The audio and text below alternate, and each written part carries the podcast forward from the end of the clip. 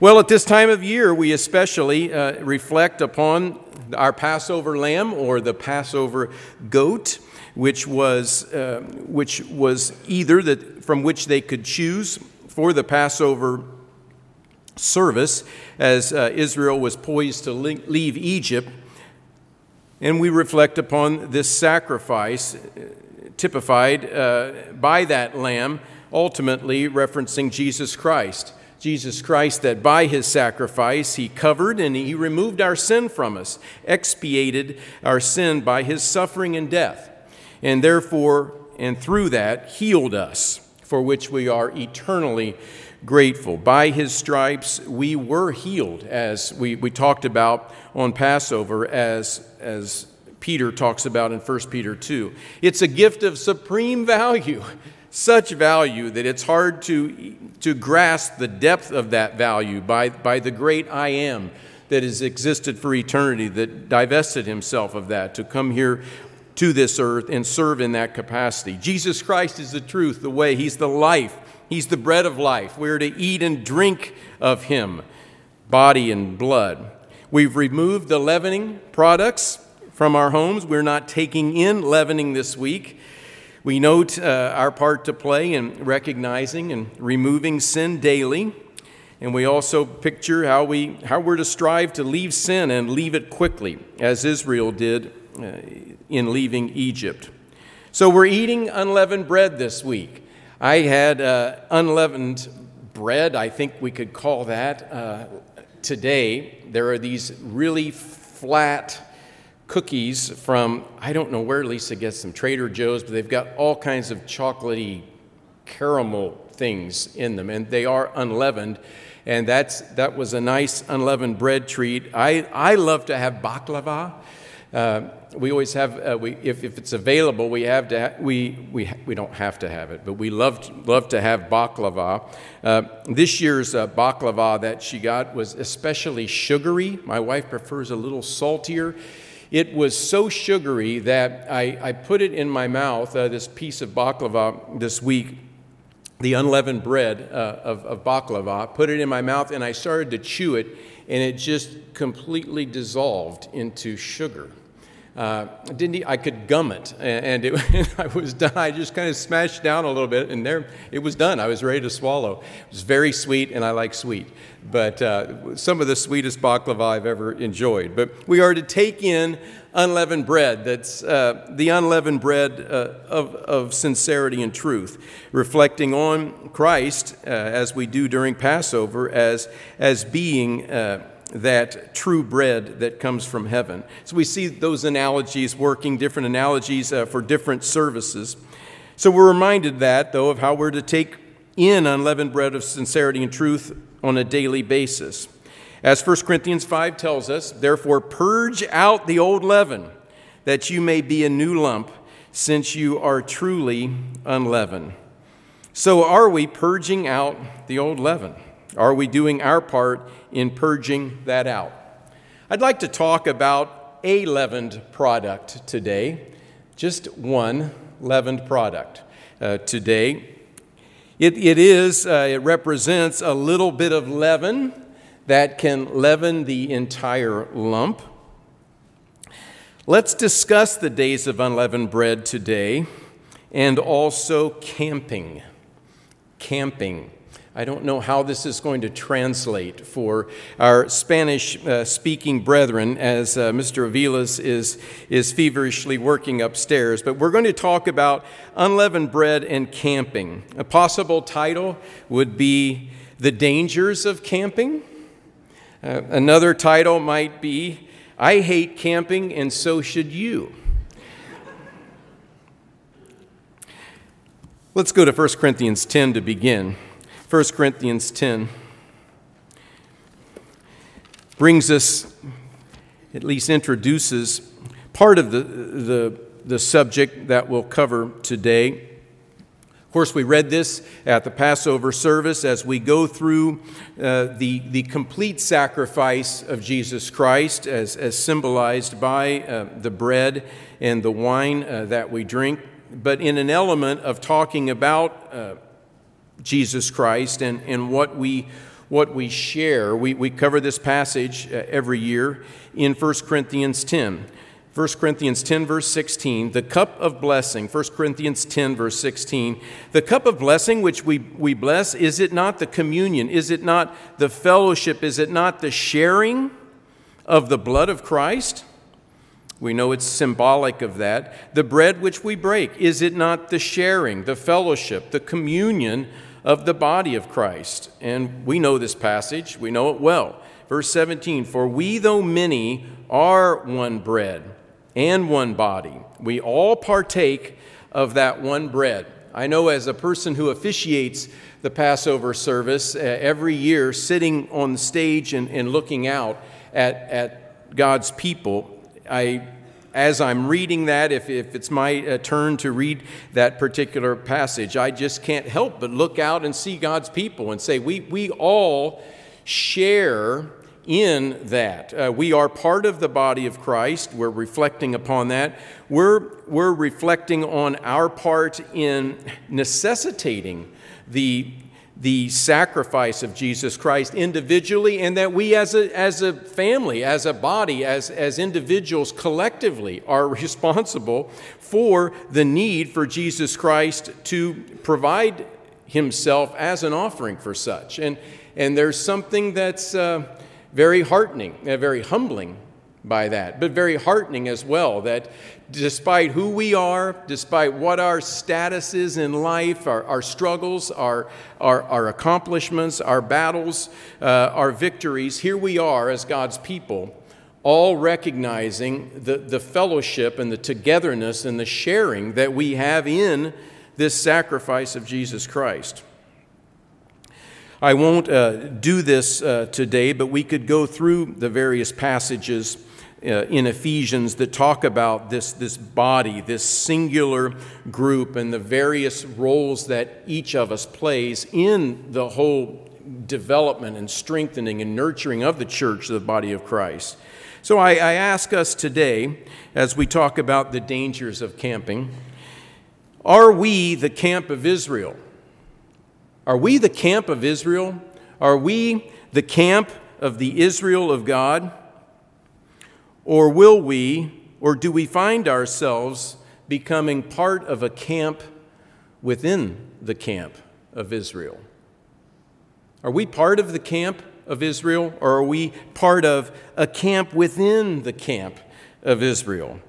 Have you ever found yourself in that spot? Have we ever seen that occur within the church of God? It has everything to do with the days of unleavened bread everything to do that, with that, as, as we'll look a little bit later here today. God has brought us into his courts, as is uh, talked about in Scripture. He's brought us to his house, to his house, his dwelling. He's brought us to his camp, the singular camp of Israel, the camp of the Israel of God.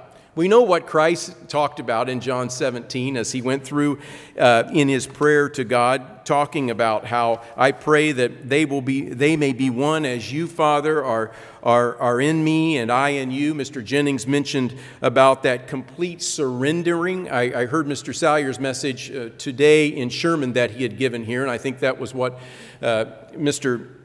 Mr. Jennings, Jennings, was referencing. Here is this being that is the I am that completely surrendered his will to God because he was part uh, of the one who dwelled in the courts of God. He was in the house of God. He was in the family of God. He saw all of that as one singular camp. And he prayed for that. I, as, as he was issuing that prayer to God, I pray that they, all of us, that they may be one as you, Father, are in me and I in you, that they also may be one in us, that the world may know that you have sent me and, that, and have loved them as, as you've loved me. And the glory which you gave me, I've given them, that they may be one just as we are one. I in them, and you in me, that they may be made perfect or complete in one, and that the world may know that you have sent me and have loved them as you have loved me.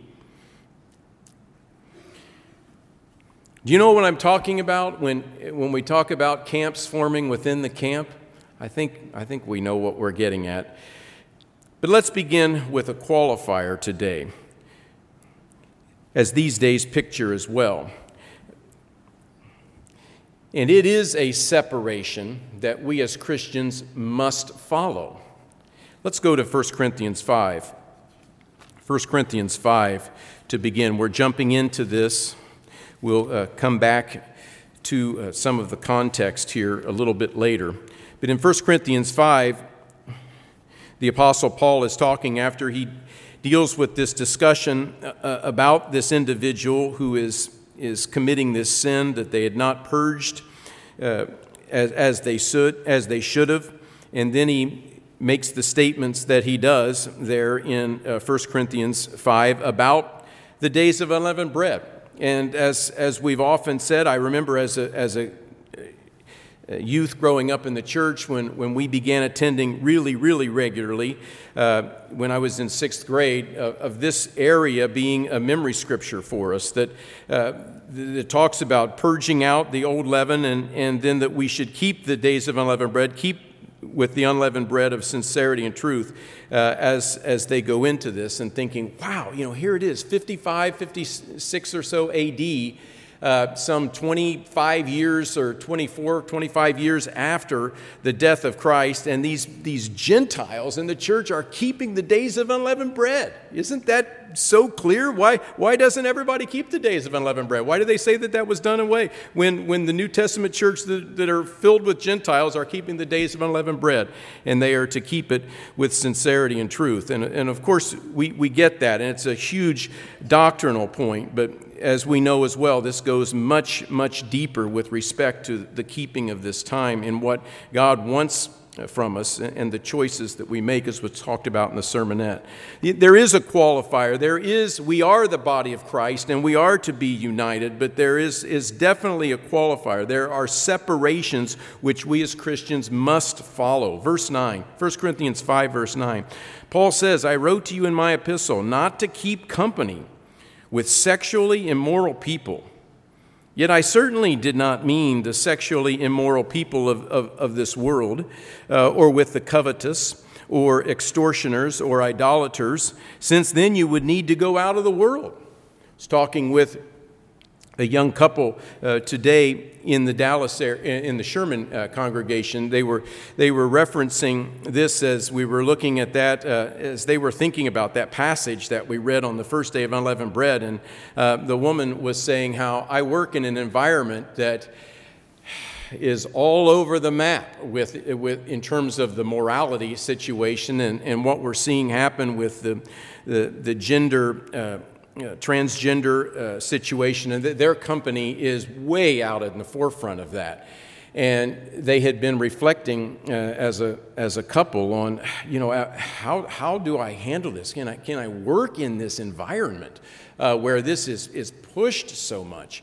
Uh, and but as they talked, they recognized, well, this is it's just becoming pervasive everywhere. Is it all about me being able to get into a company that doesn't that doesn't have that. Uh, and, and then that way that I'll, uh, I, can, I can feel like I can follow God.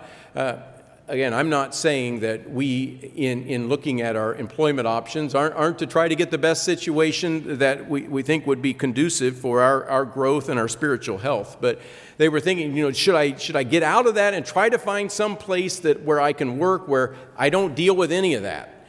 And, and they said, then, you know, we read that, this scripture, and, and this is the reality of it. We, we live in this world.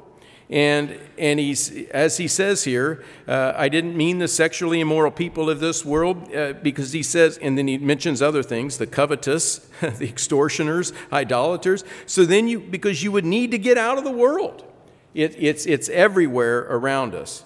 But he does say this I, Now I've written to you not to keep company with anyone named a brother who is sexually immoral, covetous, or an idolater, or a reviler, or a drunkard, or an extortioner. He says not to even eat with such a person. Not to even eat with such a person. If a person claims to be a brother or sister in Christ, and, and in the process of all of that, uh, is is, is openly living this kind of a lifestyle and and the, the church turns a blind eye to that. I, I'm not talking about a person that's battling sins because we all have things that we battle. But I'm talking about a person that is living that life and saying, I don't care, I'm living that life. It's all good. You know, it's all good. He says, put that out. That, that is, that is a, a little leavening that leavens the whole lump. It, it is destructive to the church.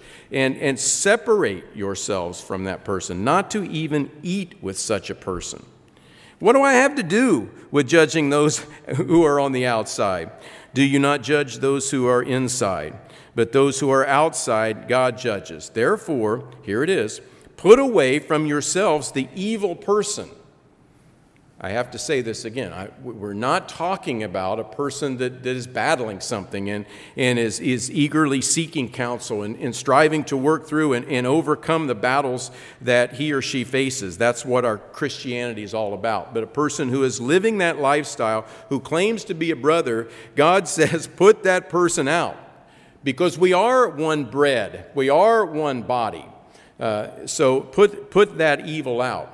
Uh, as, as we know, as, as we see from, from this passage earlier uh, in, the, in the chapter playing out in Second Corinthians, uh, that is, is what they did. And this person turned. This person turned and they brought, and Paul was encouraging them to bring that person back into the fold as, as he or she turned from that. That's, uh, it, there is a, a, uh, a clarity in, in sin and removing ourselves from that sin that is, is typified to some degree with the days of unleavened bread. Very, very clearly, uh, that's the case. Let's look at one other passage to talk about this separation, which we as Christians uh, must follow. Second Thessalonians 3.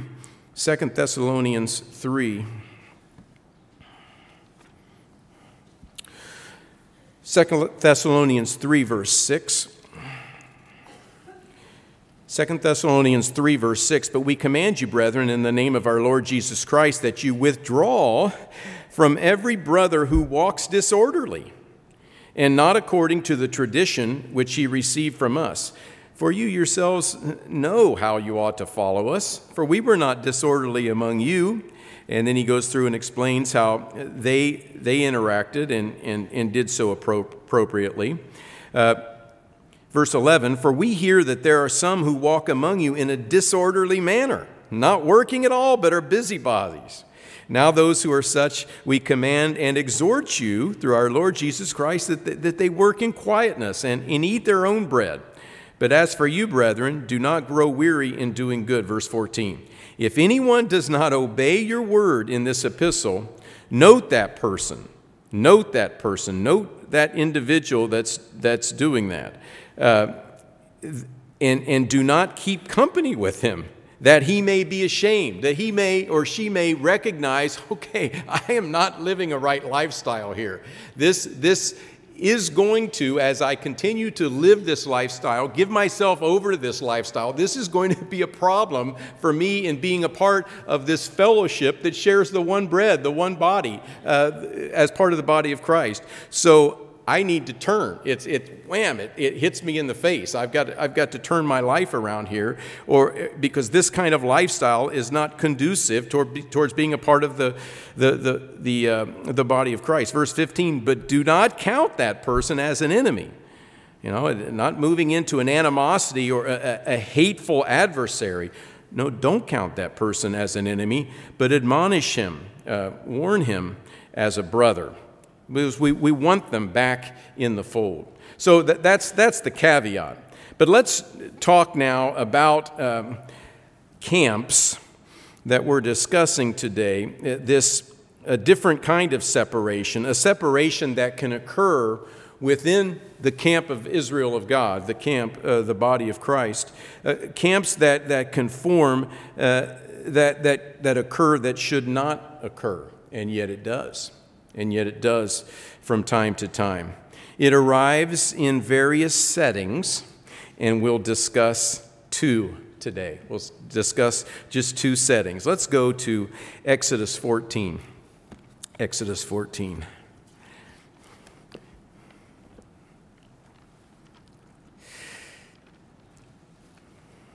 This first setting is, we'll, we'll say this camping, camping, forming camps within the camp. Camping is an evil that can slam right into us in times of great stress.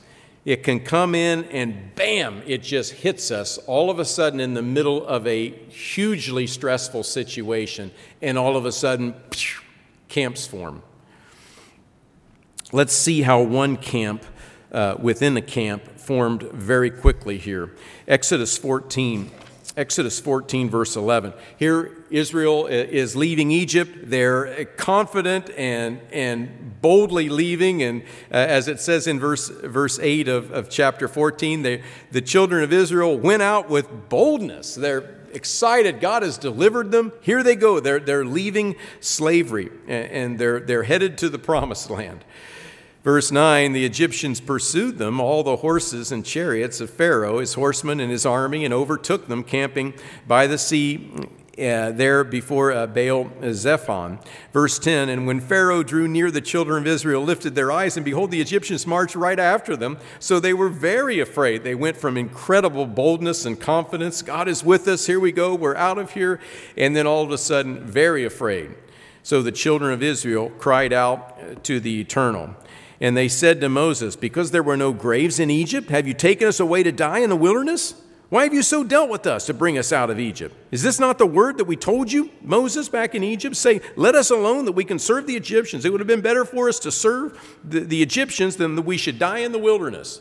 All of a sudden, very quickly, as, as Israel looked up, many had a, a side direction that they began to take versus this God that had just delivered these incredible miracles to show that he was, he was for them.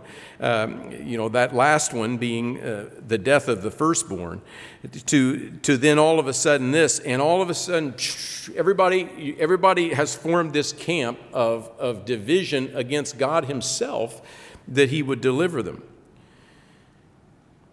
Think about uh, the situation in, uh, think about the situation as they were there on Mount Sinai, as, as Moses was receiving the law from God. He's gone for all this time. What was it, up to about 40 days?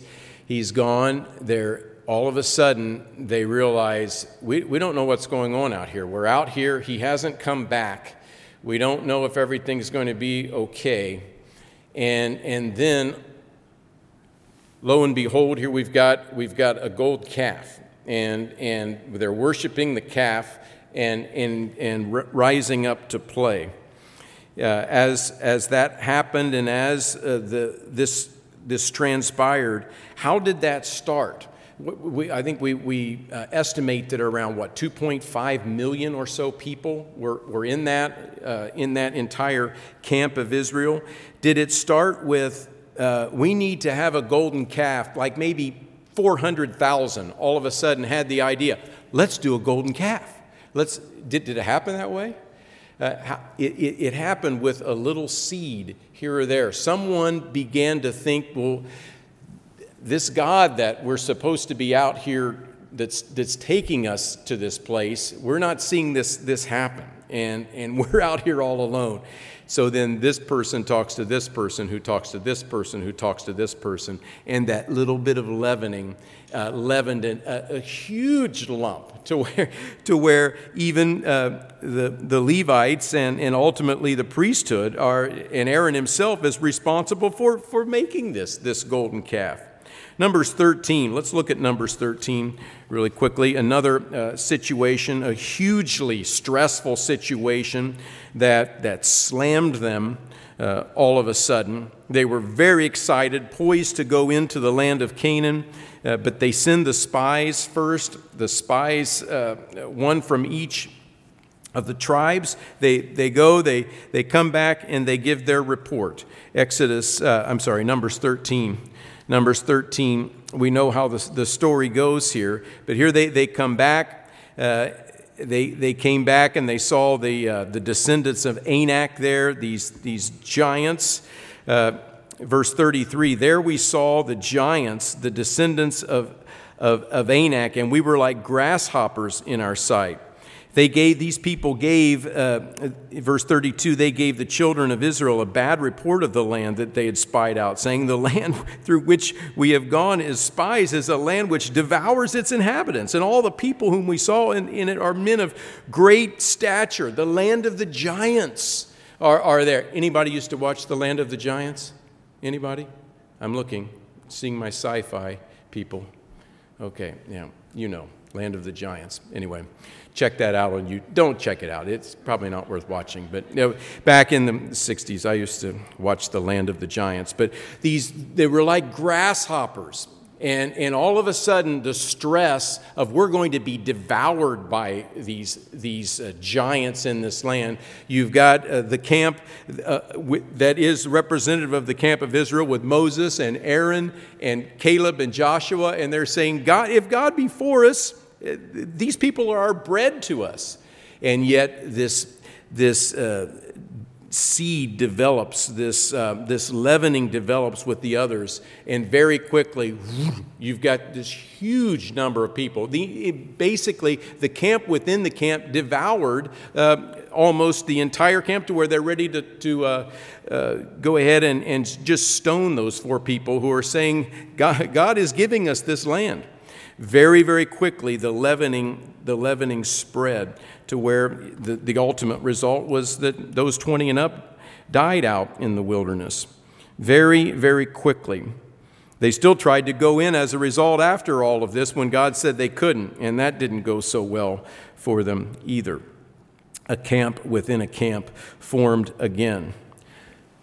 Okay, let's jump forward now to a situation that happened in our recent past where, where camps had the potential of forming very, very quickly. A certain situation that slammed into us during a great time of stress. What are we talking about? We're talking about the, the, the stress upon the church that hit us in March of 2020.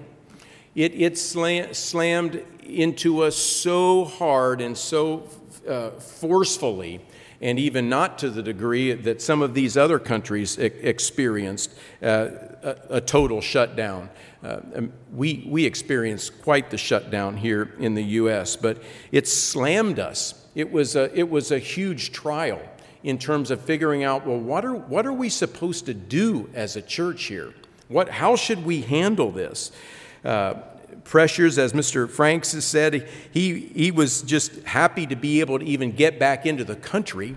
So here he's back in the country, and now all of a sudden, we as a church are faced with this time of great stress, and what are we going to do? What are we going to do? The, the, country, uh, the country is shutting down. Are, are we going to be able to meet for, for services? If, if we can't meet, what are we supposed to do next? Uh, vaccines were in the works. What about vaccines? Are, eh, should we have vaccines? Should we not vac- have vaccines? When they're starting to let people go out and about, uh, the mask mandates should we wear masks? Should we not wear masks?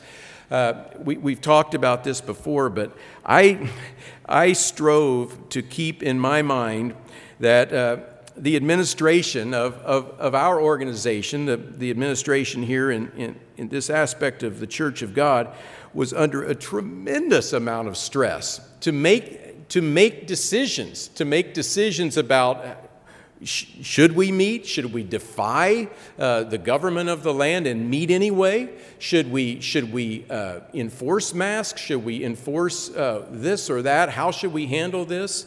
Uh, and all of a sudden, we're, we're faced with huge, huge issues and a tremendous stress uh, placed upon them and a tremendous stress placed on all of us as we're striving to figure out what's happening in our lives. Is it, how long is this going to go? Uh, what about our own livelihoods financially? All of us, all of a sudden, were slammed, wham, with this stress. Very, very challenging time. How did we handle that? How did we handle that? I think, I think uh, uh, about it as I reflect on it, and I, I, th- as I think of, of the church as, as a whole, I think the church managed that incredibly well. As uh, has been talked before, as we look through that, you know, I, I trying to gather my information, gather information from various sources to try to make the, you know, to try to come to sense with how should, should we be viewing this as a church? How should I be viewing this as a person?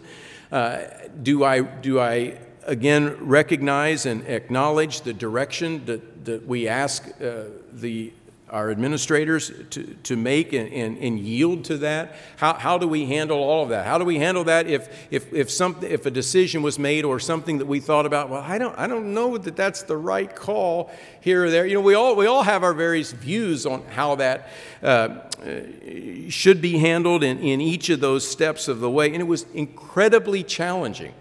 It was incredibly challenging. And, and I, I think we can all admit that there were some camps that formed. There were some camps within the camp that formed.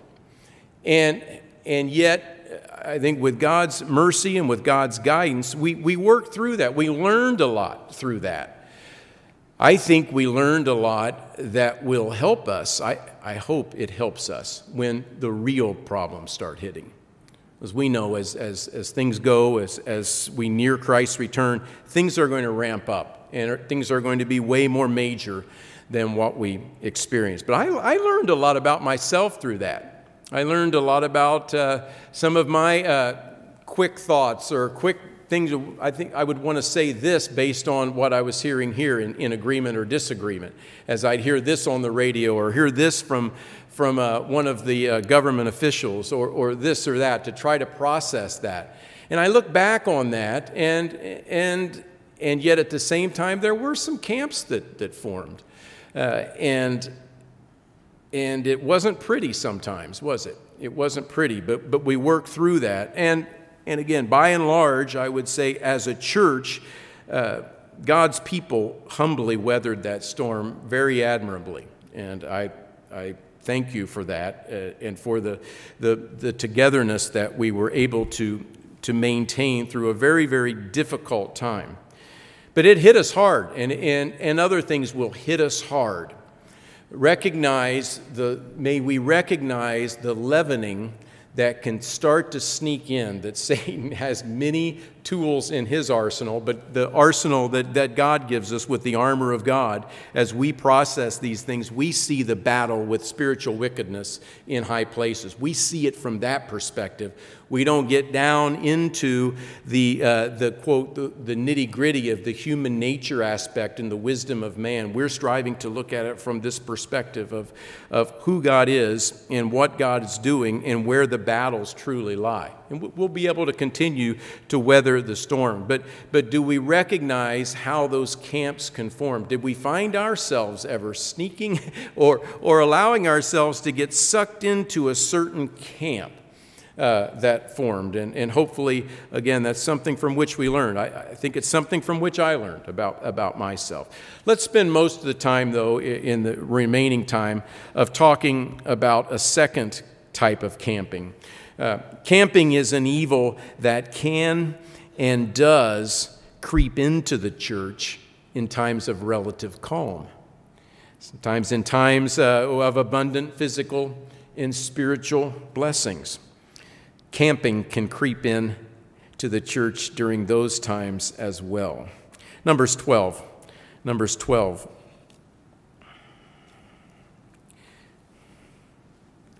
Here you've got two individuals that are, quote, very high up uh, within the administration of the camp of Israel at that time Miriam and Aaron. Aaron's the high priest. He's the high priest in this whole, in this whole uh, group that's going out there. And Miriam, uh, family, uh, a leader with, within uh, the camp of Israel.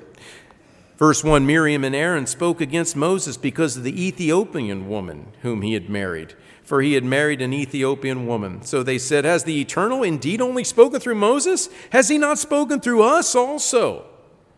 Through each of us. Look, look at the role that, that Aaron played. Look at Aaron's the one who goes in uh, to, the, to the Holy of Holies. He's the only one who can go into the Holy of Holies uh, on the, and, and do so on the Day of Atonement.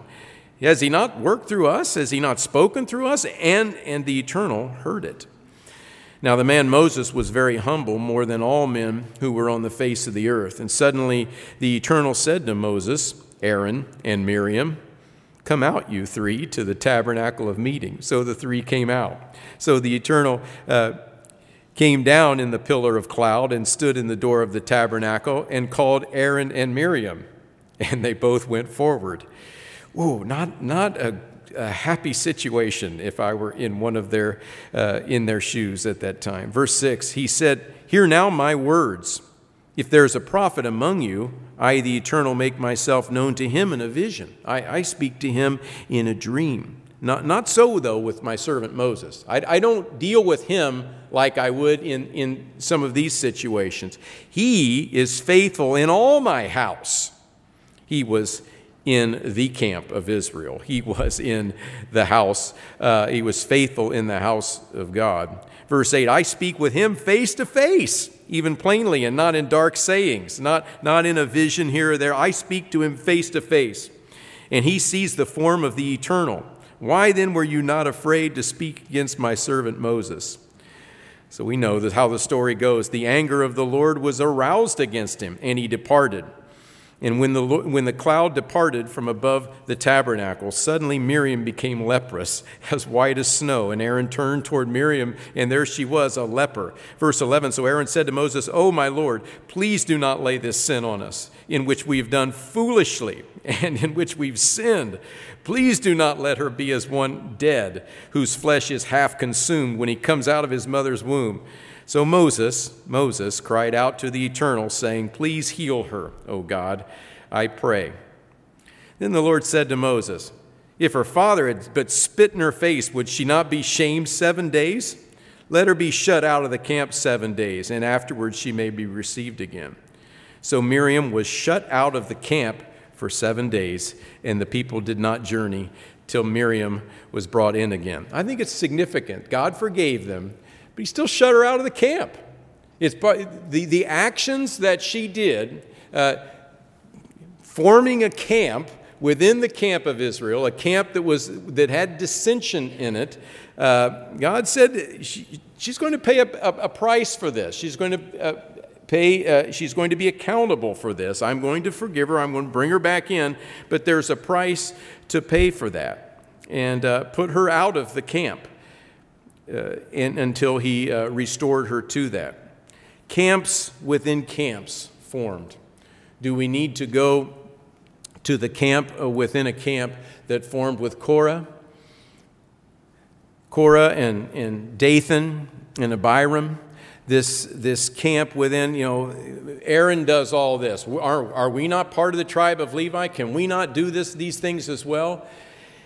And a camp within a camp formed. There's a little bit here and a little bit there, and it's strengthened and built to where finally there was enough power in that to where they could come before Moses and, and uh, in an accusatory way saying, You put too much on yourself, Moses.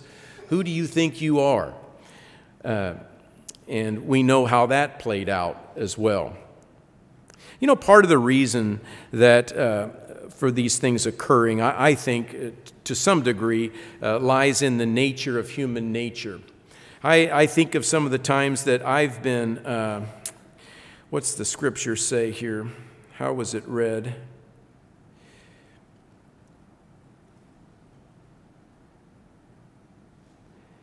Why, yeah, here it is. Why, verse, verse 8 again of chapter 12, why then were you not afraid? To speak against my servant Moses. Have you ever had some flippant words, some thoughts? Somebody did this or somebody said this in a, in a position of authority. A brother or sister in Christ said something to where, uh, you know, we, we, all of a sudden just something comes out of our mouths where we're not all that afraid to speak against uh, one of God's servants. I've said things I deeply regretted sometimes. Uh, looking at something and, and in evaluating that in, in not necessarily a is it sin or not sin, was, we're to call sin sin, uh, but in a, in a way that just kind of gets in there and I, yeah, I, I see this situation, I think there's a better way. And then kind of let that, let that out there. Uh, being a little quick to uh, say something that I should not have said. That I, once I thought it, I should have kicked it out right away. You know, part of the reason why these things happen, I, I think, uh, lies in the whole Maslow's hierarchy of needs as, it, as the, the pyramid is set up. You know, we get our physiological needs met. If, if they aren't met, we can, we can uh, start, uh, start a camp within a camp. Uh, air, water, food, sleep, shelter, clothing, uh, all those kinds of things. Uh, the basic physiological needs at the bottom of the Maslow's. We see camps forming within a camp of, of Israel when they were concerned about those things being met. Safety needs, personal security, employment, that's the next uh, level up in the pyramid. Resources, health, property. Israel, as they started being concerned of their personal security, we saw that uh, come out. Love and belonging, friendship, intimacy, family, a sense of connection when that need. These others are met, so we don't think about those anymore. We think about this next one. I, I, I, want, I want connection. I don't have that. And I'm seeing problems here or there, and then, then uh, that can form. But, but this one, the fourth one, uh, is the one that I think is especially crucial for us to recognize in our own lives, uh, where camps within camps conform. And it's this area of esteem. That's the, the desire to be respected, the desire, uh, self esteem, status, recognition, strength, freedom. When that uh, is in danger of, of or in, in, in, jeopardy, or we see there's an element of our own self esteem, our own uh, respect, our, our, our status being recognized, sometimes it sneaks in right there, that camp within a camp conform in our minds. We see something that's being done that, ah, you know, we kind of know better about that. And then we say this to this person over here that says, yeah, I get what you're saying and then we've got this little camp going, and, and we're off, off to the races. So, yes, it is, it is to some degree tied uh, within our human nature. And yet, and yet, uh, let's go to 1 Corinthians 1. Uh, and, and yet, camping's roots are also buried deep within Satan's realm.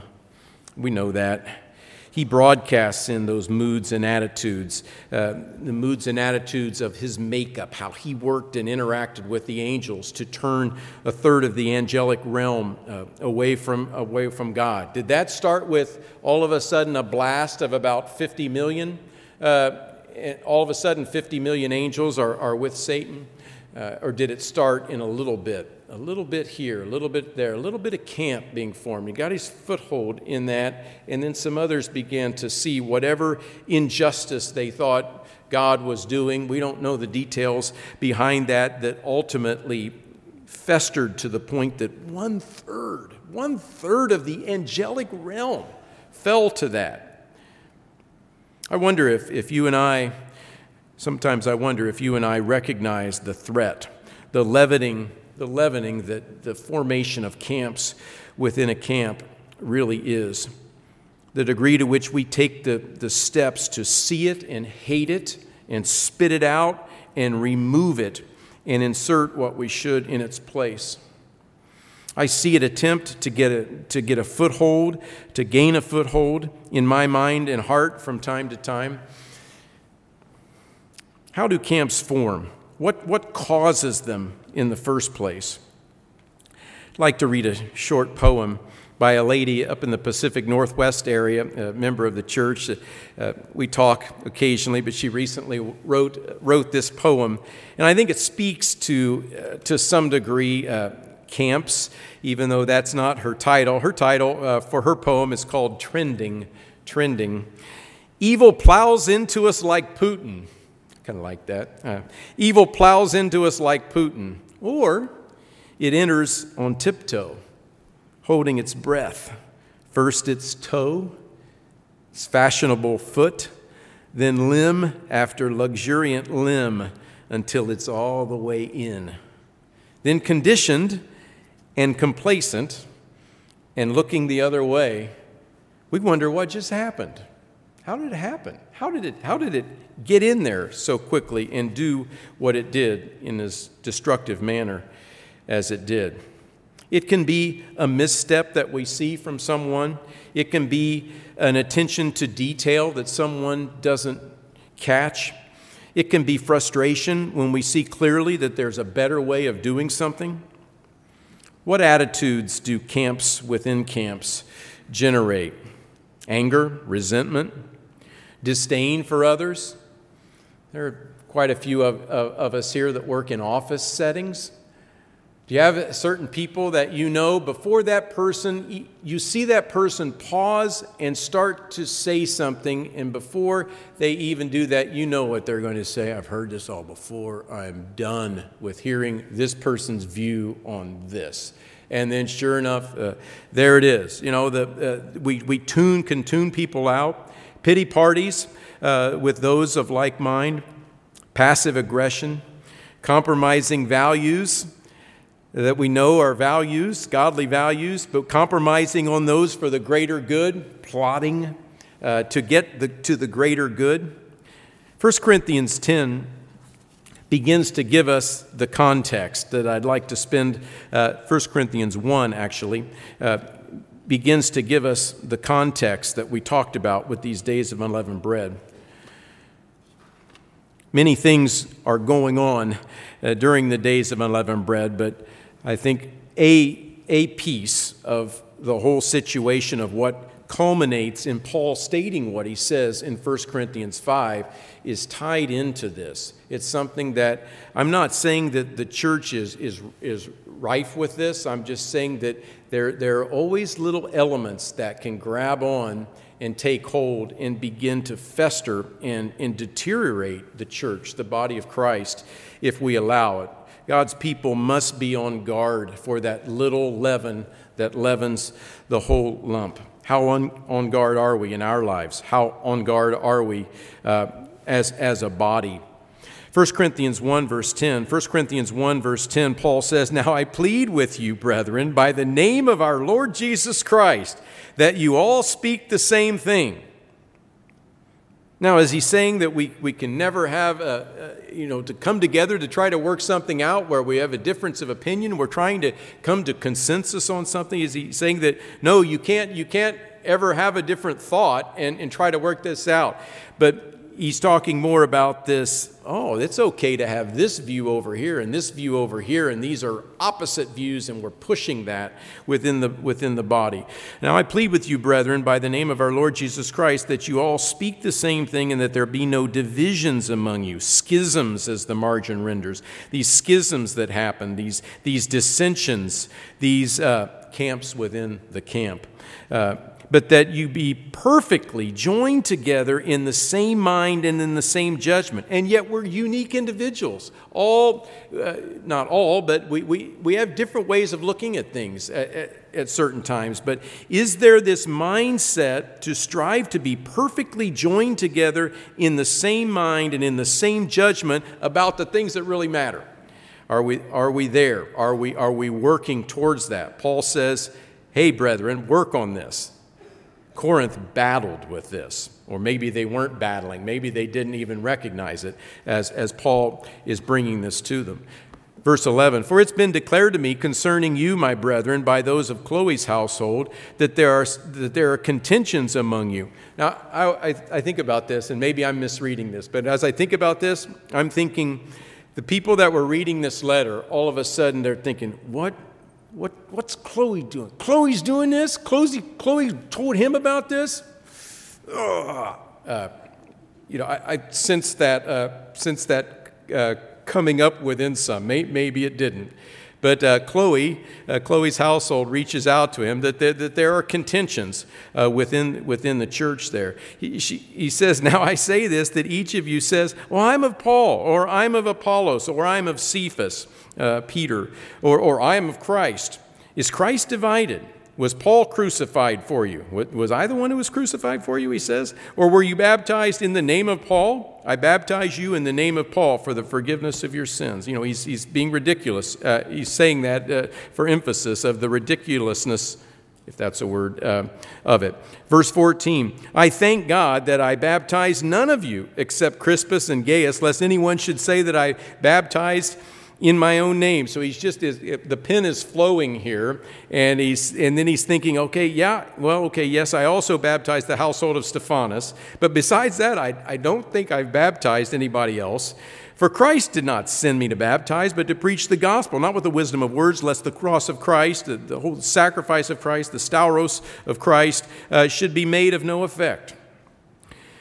So he's telling them, hey, this is, this is going on here, and this is not healthy. And then, then now jumping over to chapter 3, after referencing uh, the, the preciousness of, of what we've been given through, through God's Spirit to, to have to where he comes in saying in verse 16 that we've been given the, the mind of the mind of Christ. Uh, he then says in verse 1 I, brethren, could not speak to you as to spiritual people, uh, but to as carnal, as to, as to babes in Christ. Verse 2, he says, I fed you with milk and not with solid food, for until now you were not able to receive, and even now you're still not able. You're still carnal, fleshly minded, he says here, filled with human nature and these kinds of things. For where there are envy, strife, and divisions among you, are you not carnal and behaving like mere men? For when one says, I, am of Paul, or, or, or another, I'm of Apollos, are you not being carnal? Uh, it's comparing, well, I was through, through this man's teachings, I came to this, so this is some kind of higher uh, situation for me being in that realm. He's saying here, he said, Come on, uh, is this not a carnal way to look at it? It's not that not that Paul or Peter or Apollos were, were comparing themselves among uh, one another. They were not. Uh, it, was, it was the brethren that were, were doing this. Verse 5 who, who then is Paul? Who's Paul, Apollos? But, but they're ministers through whom you believed as the Lord gave to each one. I planted, Apollos watered. God's the one who gave the increase, verse 6. So then, neither he who plants is anything or he who waters, but God who gives the increase. Now, he who plants and he who waters uh, are one, and each one will receive his own reward according to his own labor. So he's coming back to that, that whole concept of, of, of we all have our work to do, but we're all of one. Verse 9, we are God's fellow workers. You are God's field. You're, you are God's building. Here we go, back to that single building. According to the grace of God, which was given to me, a wise master builder, I've laid the foundation, another builds on it, but let each one take heed how he builds on it. For no other foundation can one lay than that which is laid, which is Jesus Christ. Coming back to that, we are all of that one bread. We are all of that one. Uh, of the bread and, and, and, blood of Jesus Christ, the wine, the bread, the, the body and, and uh, blood of Jesus Christ. We're all united by that. Christ laid the foundation. Verse 16 now. Verse 16, he says, do you not know that you're the temple of God? The Spirit of God dwells in you. If anyone defiles the temple of God, God will destroy him, for the temple of God is holy, which temple you are. So let no one deceive himself. If anybody thinks himself to be wise, and that's an element of this that happens sometimes, begin to think of himself as being wise. He says, let him become a fool. Let him become a fool, because the wisdom of this world is foolishness with God. The Lord knows the thoughts of the wise that they're futile. Therefore, let no one boast in men, for all things are yours. Uh, you are Christ's, and Christ is God's. So, so, based on all of this, we come then to chapter 4, which lays, lays all of this is laying the groundwork for what he finally says in 1 Corinthians 5 in dealing with this whole concept of, of purging out the leavening. 1 Corinthians uh, 4. So, these things, uh, brethren, I have figuratively transferred to myself and Apollo, Apollos for your sakes, that you may learn in us not to think beyond what is written, that none of you may be puffed up, none of you may become arrogant, puff yourself, yourselves up on behalf of one against the other. That's what the camps do they begin to create a, a way of thinking over here that is not the way this is, and there is a puffing up. We see that in the political world, we see that in so many facets of our, our society. of the puffing up. It's like the, how, how much can I how much air can I draw in to puff myself up to dominate over this way of thinking that we see going back and forth out there. Uh, look down at uh, as he talks about their their role and speaks. Uh, uh with a little bit of sarcasm, I think, in, in what he's saying here in verses 7 through 10. But uh, he, he comes to say, let's look at verse uh, 14. I do not write these things to shame you, but as my beloved children, I warn you. For though you might have 10,000 instructors in Christ, you do not have many fathers, for in Christ Jesus I have begotten you through the gospel. He's saying, I, I was the one who was in this role. He, he did the role that God had him, to, uh, Christ had him do as, as the apostle to the Gentiles. So he says, Therefore I urge you, imitate me. For this reason I'm sending Timothy uh, to you uh, to, to teach you. Uh, now, some are puffed up, verse 18, as though I were not coming to you, but I will come to you shortly, if the Lord wills, and I'll know not the word of those who are puffed up, but the power. For the kingdom of God is not in word, but in power. So, what do you want? He says, Shall I come to you with a rod or in love and in a spirit of gentleness? Let's think about the application to what we just read. Think about here in our church, our church setting. Let's think about it in the office setting. We're, we're very blessed here to have the church office, the, the headquarters uh, church here. Uh, individuals here in the office, here, uh, here in our congregation, uh, that have God's Spirit. We're part of the body of Christ, and it is a huge blessing. But we are all very different kinds of people. And we've weathered some storms. We've gotten through some storms. And, and to some degree, we are in, uh, despite things going on in the world, knowing that anything could trigger anything to happen quickly, we have really experienced some blessings in the church. We've, we've experienced uh, a lot of joy, a lot of harmony. And I, I think of, of the wonderful blessing that it's been to, to be here and, and work with you and work alongside you in this kind of environment. It's, it's something Lisa and I tr- strive not to take for granted. We are so blessed here and, and so blessed to have so many dedicated and loving and kind and sacrificing people. As I look across the audience and, and see all the folks who are here that do what they do. And, and, and so many of you do so many things behind the scenes for others that others don't see that uh, being pastor, I, I get wind of. And it is, it's an amazing thing to see that, a, a, a tremendous blessing that is evidence of, of God working in uh, God's people here. But all the factors that we, we've talked about, all these factors can play into situations within an office or a church congrega- congregational setting, or even within a family. A different way of attacking a problem. How should we handle this situation here? How to approach a task? How to think through an issue? Uh, is, the, is the individual uh, with, with whom we work or individuals with whom they work, do they tend to be collaborative or do they tend to be non collaborative? Uh, is, is being collaborative righteous and, and being a little more non collaborative? I work a little bit better kind of on my own. Is, is, is one sin or is one, one righteousness? Uh, what about the ones who are linear and concrete? In order to approach this task, we have to back up here and see this step. If this step is met, we've got to meet this step and this step. And if we jump to this step without covering these steps, how can we get to this task that we're trying to complete? And the other person is saying, Get the big picture, man. Get the big picture. See the big picture. We can deal with the details. Uh, you know, we have so many different ways of, of viewing certain things that, that can happen. Big picture. Talk, let's talk about the possibilities. How do we brainstorm solutions?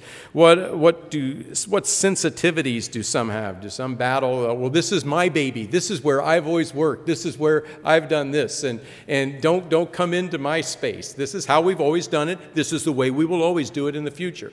Uh, versus, hey, can we not step back and look at this? Let's brainstorm how to, how to approach this people perceived by others as overstepping their areas of control or oversight. What's he or what's she doing coming into that and, and stomping in, in my territory?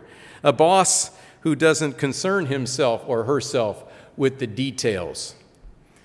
A boss who is so concerned about the details and micromanages that it drives me nuts. Let me do, let me do what I can do. Everything seems to be done on the fly. Eh, we're just we're doing everything on the fly without adequate planning. We've got to do things decently in order. That's what the scripture says. Let everything be done decently in order. This is, is the nature of, of the church of God. It's how it should be, 1 Corinthians 14. Or conversely, again, as I mentioned, he or she is so planned in every single little detail that it makes me want to scream. You know where you are on that. Uh, I know kind of where, where I am on that. But we're different. We're, we're different. We have challenges. And all of these kinds of situations about the way that we see a problem or, or see a situation can be very, very different at times. And, and the, the, the camp of, oh, okay, well, this guy over here, he, he saw me make that, he saw that eyebrow go up when this person in this meeting said this. And oh, yeah, he's thinking like I am. I'm going to swing over here and talk to this person about that. And then, then all of a sudden, we've got a little camp. We've got a little camp going here. We've got folks that see things like, like I see them. And, and as a result, you know, we kind of know what's going on. We see, we see it how it really is. And then that, that begins to fester. Uh, I'm not saying that it's, it's here and it's happening, but I'm saying any of us that have been in these situations before, we know how quickly that can happen. So, uh, and in that, all of a sudden, it can blow up in times of significant stress, but it can also blow up in the good times, especially over time as we know each other. We know each other. You know Burnett, you know his weaknesses, you know his well, he does have a few strengths, I think, but anyway, but you, you, know, you know the things about me, you know my challenges. And, and how do we handle those? How do we handle those situations when we're, we're dealing with uh, the things that we, we, we face? Uh, there is uh, an element of, of forming camps, and there is an element of, of godly being uh, direct in a godly manner like Jethro was direct. He went right to Moses and said, Moses, let's, let's talk about this. This situation could be done better. Uh, here's, here's what I'm proposing. Uh, God appreciates that. God appreciates uh, the input that we can have with one another as we work together? Are we ready to receive that input? Are we ready to give that input with the right kind of mindset? That's not camps. When we have a difference of opinion and we think we need to, uh, we can hopefully work through a situation. But the other is a little bit of leavening. It sneaks in. Camps form, divisions form, and then here we've got something very serious. So here's the critical piece as we come to 1 Corinthians 5 then. So all of this is happening, and then Paul says in verse 1 it's actually reported that there's sexual immorality among you, and such sexual immorality is not even named uh, among the Gentiles, that a man has his father's wife. Are you puffed up and have not rather mourned that he who has done this deed might be taken away from among you? Paul says, I don't even have to be there to judge this situation, as he says in the next verses. I can see what needs to be done here. Deliver such a one to Satan, as, as they later did, and, and the person repented and came back. Verse 6 Your glorying is not good. Do you not know that a little leaven leavens the whole lump? This glorying that took place, I, I, submit to you in part, was the forming of camps within the camps. They saw others that were, were like they were, and, and we've got it going on here. No, we've got it going on here. And become so caught up in that kind of mindset, the camps within a camps, that, that it blinded them to to something that even the Gentiles can see. This is awful. How can we let this happen? And that's what it does to us as, as we find ourselves in that situation and not seeking to stay connected as the body of Christ. It can blind us to some of the most basic sins that could be present. Blinds us to other areas in our spiritual lives to which we should be rooting out. We can be so, become so puffed up, glorying in the positions we have taken, or as they had, glorying in the positions they had taken, that they had missed the boat completely on, on a very basic clear sin that needed to be rooted out. They had blinded themselves to something obvious that they should have rooted out. Do you see a man wise in his own eyes? There's more hope for a fool than for him, as Proverbs tells us. I've seen this happen as well with some individuals. This person over here sees things like I see them, uh, and, and they, we see the problem over here with these folks. And so then we can become sometimes blind to the, the, the weaknesses and the sins of people who share the same view as we do because we can see clearly this over here. That can happen. That can happen as well, versus calling sin sin. He or she is in my camp, you know. Uh, I'm going to evaluate others' words and actions with hypersensitivity hyper aware of everything that he or she says, while I, I, cut, cut a lot of slack for this person over here because, you know, he, he, he gets me. He gets what we're thinking. We see this clearly. How do we fight it? Recognize it when it creeps into our lives and call it what it is. Sometimes it sneaks into my life, and I've got to call it what it is. Get your act together, Burnett. Repent of this. Think right. Endeavor to keep the unity of the Spirit in the bond of peace. Bear with one another in love. Pray about these situations when we detect a destructive attitude, either in ourselves or, or in others, and ask God to, to soften that person, to soften that person and help the person see and, and, and, and talk with the person about it for the right reasons. Ask God to help us in our approach toward one another, uh, not returning evil for evil, and do not compromise on what is right. There is right and wrong, but diligently search the scriptures and our own hearts. What's motivating our thoughts? What's motivating, uh, what's motivating our hearts, our feelings, our reactions, and consider our responses. We work with that individual uh, to determine uh, whether a little leaven has sneaked into our lives uh, as a result of this. All of these things are factors. Let's turn finally to first uh, wrap this up in 1 Peter 1. You know, Paul says in 1 Corinthians 11 that these things happen in the church. He wasn't saying that it's, it's great that they happen, but, but it happens. And, and through that, God sees who's approved and who's not.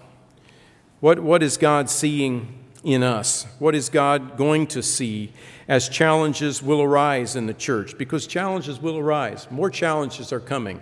Uh, Satan is hard at work. Will he catch us off guard? Will he catch us truly unleavened?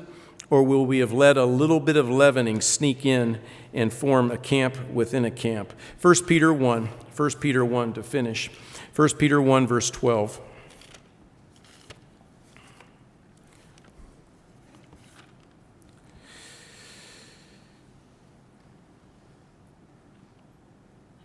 To them it was revealed that not to themselves,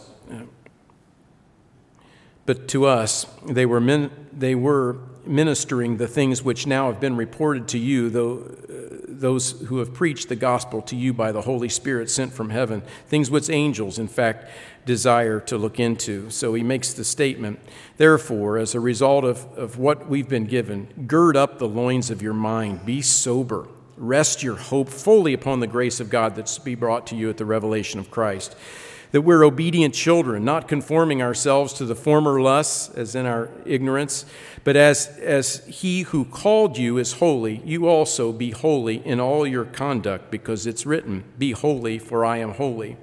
And if you call on the Father, who without partiality judges according to each one's work, conduct yourselves throughout the time of your stay here in fear knowing that you were not redeemed with corruptible things like silver or gold from, from, from your aimless conduct re- received by tradition from your fathers, but we have been redeemed with the precious blood of Jesus Christ.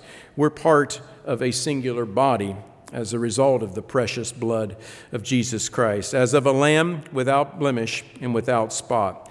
This individual was foreordained before the foundation of the world, um, as was talked about to some degree in the sermonette, but was manifest in these last times for you, who through him believe in God, who raised him from the dead and gave him glory, so that your faith and hope are in God. Since you've been purified, since you've purified your souls in obeying the truth through the Spirit, in sincere love of the brethren, love one another fervently with a pure heart? Are we loving one another fervently with a pure heart?